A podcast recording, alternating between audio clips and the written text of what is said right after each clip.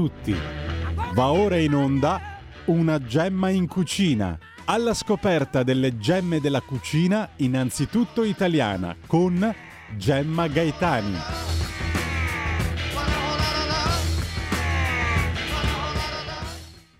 Buongiorno, come state? Cosa state cucinando di buono oggi? Oppure mangerete fuori a pranzo? E soprattutto, che colazione avete fatto stamattina? L'avete fatta? Perché oggi parliamo di colazione. La nostra colazione italiana è tipicamente dolce, come lo sono totalmente o quasi tutte le colazioni nazionali del continente europeo. In albergo possiamo trovarci davanti alla colazione continentale oppure internazionale. Che cosa significa? Beh, colazione continentale è una definizione nata in Gran Bretagna per indicare la colazione nel continente europeo, poi anche noi che ci troviamo appunto sul continente abbiamo cominciato a usarla. La colazione continentale comprende bevande calde come latte, caffè, espresso, cappuccino, tè, cioccolata, fredde come la spremuta d'arancia e magari latti fermentati come lo yogurt e poi dolci come il croissant, il cornetto, la brioche, biscotti, pane, burro e marmellata, al limite qualche affettato salato, ma la norma della colazione continentale è essere una colazione dolce e più leggera di quella inglese o americana italiana, spesso chiamate tutte e due appunto internazionale. La colazione inglese inverte quella continentale, prevalentemente cibi salati come uova, salsicce, bacon, fagioli, pomodori, funghi, pane, pudding salati come lo Yorkshire pudding e poi da bere tè, latte, se c'è il caffè però non è un caffè espresso e i pudding dolci sono abbastanza rari. La colazione americana è abbastanza simile a quella inglese perché sì, ci possono essere pancake oppure hot cake che sono i pancake più spessi, latte, cereali e possono non esserci salsicce, fagioli funghi e pomodori, però ci sono le uova col bacon, cioè pietanze salate che per noi sono sono secondi piatti di pranzo e di cena. Quindi la differenza fra la nostra colazione e quella anglosassone non è solo che la nostra è prevalentemente o tutta dolce, ma anche che è più leggera, mentre quella anglosassone pesa come e forse anche più di un pasto della giornata. Un vecchio adagio dice colazione da re, pranzo da principe e cena da povero, ma in Italia è raro che qualcuno mangi più a colazione che a pranzo o a cena è più prassi nel mondo anglosassone. Tuttavia quel vecchio adagio contiene una grande verità, perché il modello geometrico ideale dell'alimentazione durante la giornata è il triangolo rovesciato. 40% delle calorie giornaliere a colazione, 35 a pranzo e 25 a cena. Invece il modello italiano è più quello di una specie di rombo, 25% di calorie a colazione, 45 a pranzo e 30 a cena. Si tratta comunque di semplificazioni perché molti invertono e mangiano più a cena che a pranzo, alcuni sempre, altri occasionalmente. E poi ci sono quelli che fanno i due spuntini fra colazione e pranzo e tra pranzo e cena. Resta però importante sapere che bere solo un caffè a colazione non è affatto una buona idea, perché per la Nutrition Foundation Foundation of Italy il 90% della popolazione dichiara di fare colazione, ma solo il 30% la fa davvero buona. La buona colazione deve dare lo slancio a un metabolismo rallentato dal riposo notturno e da tutte quelle ore di digiuno deve fornire almeno il 20% delle calorie quotidiane e deve prevedere la presenza di fonti energetiche di uso rapido e di uso più lento, quindi carboidrati semplici e complessi, più le proteine e i grassi. In questo modo si garantisce senso di sazietà nell'immediato, cioè fino al pranzo, e poi nel corso dell'intera giornata. Se mangiamo di più a colazione, avremo meno fame a pranzo e a cena e viceversa, perché il metabolismo è come la giornata, sorge con la luce e tramonta con l'assenza di luce. Tradotto vuol dire che bruciamo di più la mattina e poi man mano questa capacità di bruciare calorie decresce col passare della giornata. Quindi la colazione come pasto più abbondante ci fa ingrassare meno della cena come pasto più abbondante. E andiamo Giulio Cesare con la sigla del food art e food art, anzi i food art, perché oggi abbiamo un pezzetto di Fantozzi va in paradiso e poi l'intero Le repas de bébé. Food Art.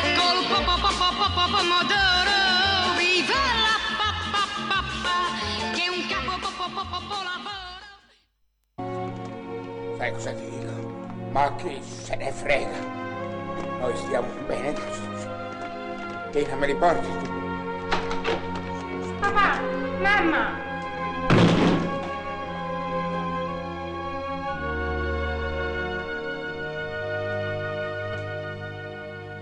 Sì? I cornetti? I cornetti?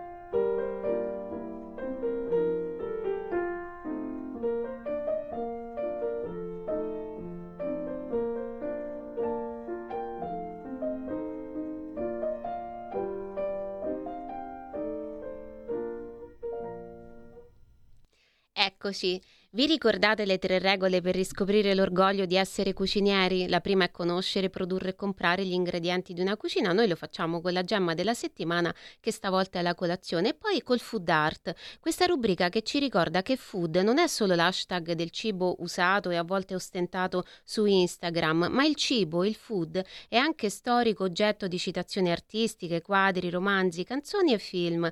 Questa scena del film Fantozzi va in paradiso ci fa ridere. Il ragioniere Ugo e Pina Fantozzi, cacciati da casa propria dalla figlia, sentono la sua voce che li richiama, si illudono che sia per invitarli a rientrare, invece Mariangela vuole i cornetti che Ugo le consegna in faccia, lanciandoglieli. Per una volta Fantozzi non subisce e basta.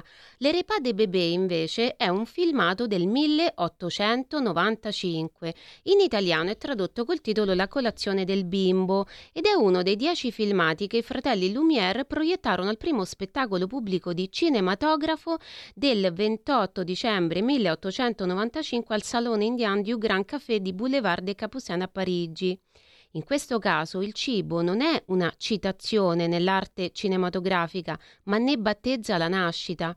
Il bimbo, che poi è una bimba, mangia una pappina per la prima infanzia e ha in mano un biscotto.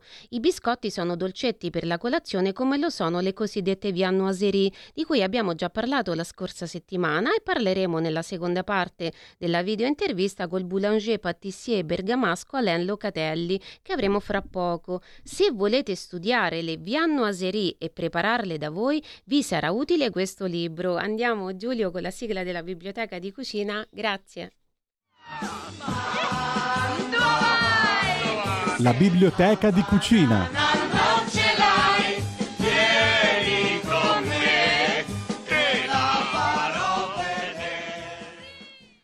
Ecco, la seconda regola del cuciniere è conoscere le ricette di una cucina. In questo caso ci aiuta la biblioteca di cucina, i libri che il cuciniere non può non avere. Il libro che consiglio oggi è Il piccolo manuale della viennoiserie di Rodolphe Landeman, edizione Lippocampo. La sfoglia, le pieghe, il croissant, il peno cioccolato, potete imparare a farle tutte. Abbiamo detto croissant. Alain Locatelli, dal suo locale colazioni e gelato a Milano, è intransigente. Il croissant non non si deve farcire di creme. Oggi ci spiega la differenza tra croissant e cornetto italiano e ci confida come per lui sia spiacevole notare che nella produzione industriale di cornetti si usi margarina e non burro. In effetti, prendendo in mano una confezione di cornetti surgelati al supermercato, sarà difficile, temiamo impossibile, non trovarci come ingrediente la margherina vegetale. Ma questo vuol dire che quel cornetto sia da gettare nell'immondizia? Per me, io penso anche per voi, certamente no. A me viene da pensare che la versione più economica di qualcosa permette a tutti di mangiare quella cosa senza spendere un patrimonio, ma è anche vero che esiste una tradizione e che il burro è un grasso animale tradizionale, antico e la margherina nasce come surrogato del burro e non possiamo fingere e sostenere che siano la stessa identica cosa. Anche nel cornetto ci vorrebbe il burro, ma ancora è anche vero che c'è chi ama proprio il cornetto, anche fatto con la margarina, col suo ripieno, perché ognuno ha le sue preferenze e noi le ascoltiamo tutte. La terza regola del cuciniere è cucinare. Noi impariamo a farlo con la videoricetta, che ogni tanto però lascia spazio alla videointervista, perché a parlare di cibo sia chi il cibo lo produce e lo fa. Quindi oggi Alain, che lo fa, ci spiega le differenze tecniche fra il cornetto e il croissant. Io vi ringrazio, vi saluto, vi invito anche ad abbonarvi a Radio Libertà, a seguirci, a seguirmi e vi do appuntamento a sabato prossimo. Grazie a Giulio Cesare, grazie a voi, ciao! Invece andiamo... Eh davanti al monumento, cioè il, il croissant. Allora Len, spiegaci la differenza fra eh, questo monumento proprio della, della viennoiserie e della boulangerie francese, cioè il croissant e il nostro cornetto, perché per tanti sono la stessa cosa, ma in realtà non è così. No, non è assolutamente proprio così perché cambia a livello di componentistica di ingredienti. Quindi nel croissant abbiamo uh, solo la parte di farina e burro eh, e non ci sono le uova. Nel, invece nel cornetto è una pasta arricchita di uova, quindi un impasto come dicevo prima brioche perché faccio un passo indietro. Eh, abbiamo nella famiglia del, della viennoiserie eh, la gamma degli sfogliati e la gamma dei lievitati. In questo gamma dei lievitati si chiama brioche, quindi la parte chiamiamolo anche impropriamente il panettone, fa parte di questa famiglia. E poi tutta la parte degli sfogliati che appunto è il pain au chocolat, eh, il, il, il pain aisin, il croissant stesso, eh, il pain suisse e via dicendo. Quindi tutta la gamma dove è una pasta con uno strato di burro, ehm, questo è. E il, il, cornetto all'italiana è una pasta eh, arricchita di, di, di, uova stratificata però mh, mm, non tanto mh, mm, impropriamente bene cioè non è fatta molto bene e quindi ha un, un figlio minore e perché l'uovo ha la proprietà di eh, ammorbidire la croccantezza appunto della pasta stessa, nonché dare una, una sensazione di pienezza quando la si va a mangiare. E mm, maggior parte dei cornetti italiani sono uh, il burro manco lo vedono, cioè proprio uh, solo magari a Roma perché utilizzano delle margarine con eh, una mescolanza appunto di una piccola percentuale di burro per dare quella nota tipica loro dicono è burro. Vabbè per loro per me è margarina a tutti gli effetti perché abbiamo tantissimi additivi mm, aggiunti eh, nonché grassi idrogenati che fanno mm, male a lungo andare al nostro sistema cardiovascolare, circolatorio. Beh sì, l'impatto diciamo sulla, anche sulla digestione, della, eh, de, non solo sulla, sulla, salute proprio a lungo andare della margarina, in generale dei grassi sì, idrogenati è diverso rispetto, eh, rispetto al burro. E, ehm, allora, dicevamo che c'è anche una differenza che riguarda il ripieno, nel senso che il cornetto all'italiana c'è certamente il cornetto vuoto, però di solito ci sono i cornetti ripieni, ripieni. di crema pasticcera, sì, adesso sì, sì, sì, sono farciti, questi... sono farciti proprio perché per va a mascherare appunto eh, l'involucro, quindi la pasta stessa, perché fa talmente schifo Ah, ce lo dici Fa talmente schifo che eh sì, perché già più figurati te con la margarina, ok, che roba buona sia. Eh, quindi per ovviare a questo problema viene super farcito, viene arricchito con creme, ovviamente non all'altezza, o magari anche con delle creme discrete.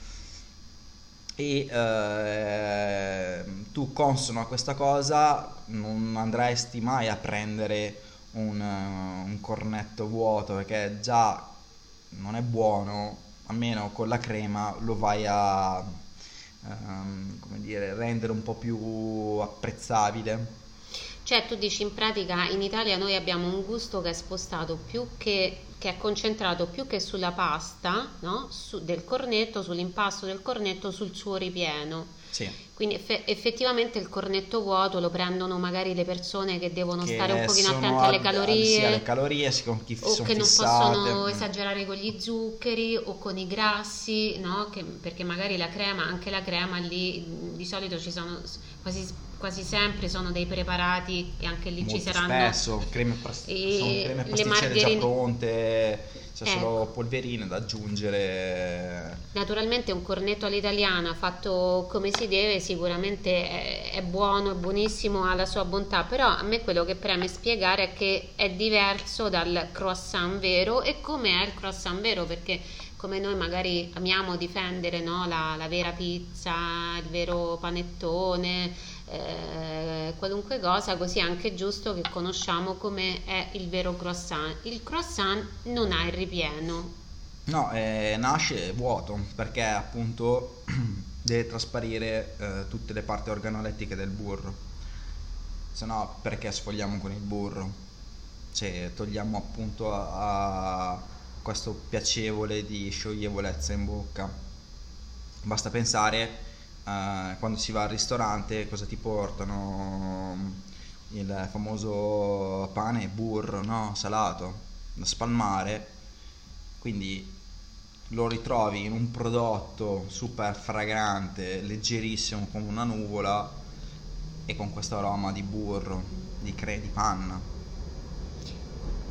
Al ristorante francese ti portano pane e burro perché in Italia no. Ma adesso si sta iniziando a cambiare, iniziando. sta iniziando a cambiare Anzi, anche- da noi si, si usava il pane burro e alici, per esempio, però non è considerata proprio una finezza, una sciccheria, è più considerato un- uno snack eh, eh, popolare, nonostante sia buonissimo, perché effettivamente il burro in purezza è buonissimo, anche pane, burro e marmellata. Noi Mm. l'abbiamo un po'.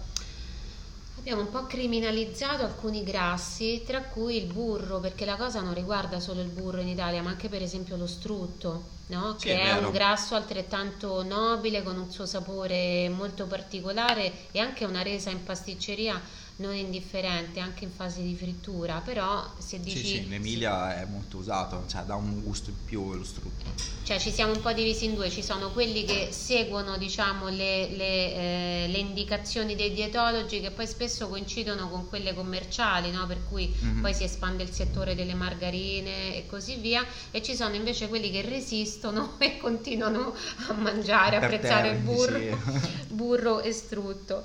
E senti, quando... ehm, mi hai raccontato che ci sono dei clienti che, eh, cioè che è capitato, insomma, qualche cliente che voleva che tu farcissi un croissant, cioè che riempissi un croissant di, costi, di sì, crema, di pasticcera. crema pasticcera. Forse perché, vabbè, non conoscono la differenza e- e tra croissant e cornetto e quindi guardano, diciamo, a quel croissant con gli occhi italiani. Sì. Però tu che sei appunto eh, eh, un classicista da questo punto di vista, eh, non lo riempi. No, non lo riempio appunto perché voglio che mm, è un prodotto semplice e che ti va a soddisfare quella voglia, è, è è come un inizio, no? E quindi chi sceglie un croissant è per iniziare a mangiare un qualcosa, per poi dopo se hai ancora più fame ti spingi a non a ripro- a rimangiarti un altro croissant, ma cambi e in questo caso prendi, non so, un parmesan, un pain suisse, quindi con della crema eh, o il nodo con il caramello, una cosa un po' più porca, più food porn. Quindi il croissant è il giusto compromesso per eh, mangiare un qualcosa di sfizioso ma rendersi non appesantiti, leggeri. Che comunque a livello eh, nutrizionale il burro, il burro riempie, cioè a lu- non è che il croissant si digerisce così come se uno avesse bevuto un bicchiere d'acqua, quindi Beh, diciamo... mm, c'è gente che, tipo io stesso, io non mi fermerei mai a un pezzo solo perché è talmente leggero che è come stessi mangiando l'aria. Eh, all'inizio non lo senti, poi dopo a lungo andare se ne mangi più di 4-5 pezzi ovviamente lo, lo senti la, la, dif- la, differenza rispetto a che mangiarne uno. Cose che invece con un cornetto italiano, mh, già se sul secondo inizia a venirti uh, il disgusto, cioè la stomachevolezza del prodotto stesso. Perché è, perché è molto pesante, troppo, è troppo, troppo pesante, ricco, sì, perché sì, già c'è ricco. di in più c'è poi l'uovo zuccheri, nell'impasto. Poi i zuccheri dell'impasto, che è il cornetto italiano, molto ricco di zuccheri, oltre anche di uova. È meno dolce il croissant? Il, eh, il croissant è, è quasi ha delle note sapide. Siamo lì, è un per questo che può diversificare, quindi con un croissant puoi avere sia la parte salata che la parte dolce. Dipende tu come lo vuoi Cioè, in abbinare. teoria, se io volessi, perché mi spiegavi anche questo, che magari in Francia io vado, mi compro il croissant, poi me lo porto a casa. Lo porto a casa e magari ci metto dentro due etti di mortadella. Però, ecco, questo è E molto... in questo caso diventa salato. È molto bello perché si rispetta, diciamo, una eh, classicità, tradizionalità della ricetta originale, no? Quindi il croissant è quello. Poi se io voglio fare la famosa variante, la rivisitazione, la faccio per conto mio, Certo. quindi ci posso mettere la pasta, mi permette di mettere anche qualcosa di salato dentro il croissant Mhm. o accanto al croissant. Però eh, diciamo il boulanger non ti riempirà mai un croissant con No, dell'affettato no, oppure con una crema pasticcera. Tra l'altro prima hai detto questa cosa che eh, voglio, voglio rimarcare. Il pain suisse prevede invece la crema. Il pain suisse si prevede la crema pasticcera e del cioccolato. Quindi eh, diciamo che eh, in questo senso i francesi sono un po' eh, sono Ligi. molto, molto ligi, molto organizzati anche, cioè nel croissant dentro non ci va niente. Se vuoi il cioccolato c'è il C'è au pain chocolat, chocolat, sì. Eh, se vuoi l'uvetta vabbè c'è il pain au raisin e poi se vuoi la crema pasticcera c'è il Il suisse. pain suisse e poi dipende uno, come dicevo prima, eh, è un'arte, è un mestiere, quindi mh, ci si mette del, del proprio, si trovano delle forme un po' particolari, un po' più accattivanti e lì si va a studiare eh, delle farciture apposite eh, per dare struttura, per dare quindi a ogni morso che ti venga la crema a contrastare, quindi è un concetto un po' più eh, particolare su quei prodotti. Secondo me farcire un, un croissant non ha senso perché ha proprio una, una perfezione nella forma, è bellissimo.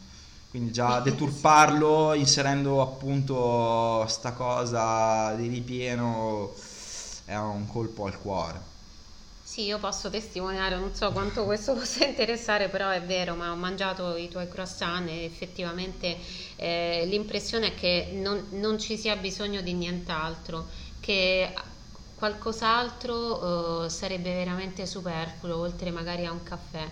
Io ho avuto questa impressione qui. Eh, secondo me anche un croissant può essere sufficiente se uno ha, non vuole quanto- esagerare, quanto- eh, no? dipende quanta fame ha. o ha un metabolismo lento, però sicuramente non bisogna criminare, perché tanti fanno questo discorso, no, però nel croissant c'è, più, c'è tanto burro, c'è burro, allora il cornetto è più leggero, in realtà è meno pura come ricetta, come preparazione, poi c'è la crema dentro, non sappiamo, quindi alla fine magari l'idea è questa qui, no? che tutto il male, tra virgolette, sia nel croissant, invece eh, è il contrario. E senti, questa cosa comunque è molto simpatica perché di solito questo rigore tradizionalista appartiene ai cosiddetti vecchi, no?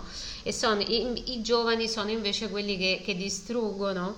E, Ma, e tu eh, invece infatti, sei un sì, giovane eh, classicista. sì, sì, nuovo. eh, allora, premetto che anche a me piace divertirmi, come dicevo prima, trovando nuove forme, eh, innovando appunto, anche se per me di innovazione c'è veramente poco. Eh, tutto è un- una riscoperta. E, mm, quindi eh, Avete ascoltato una gemma in cucina.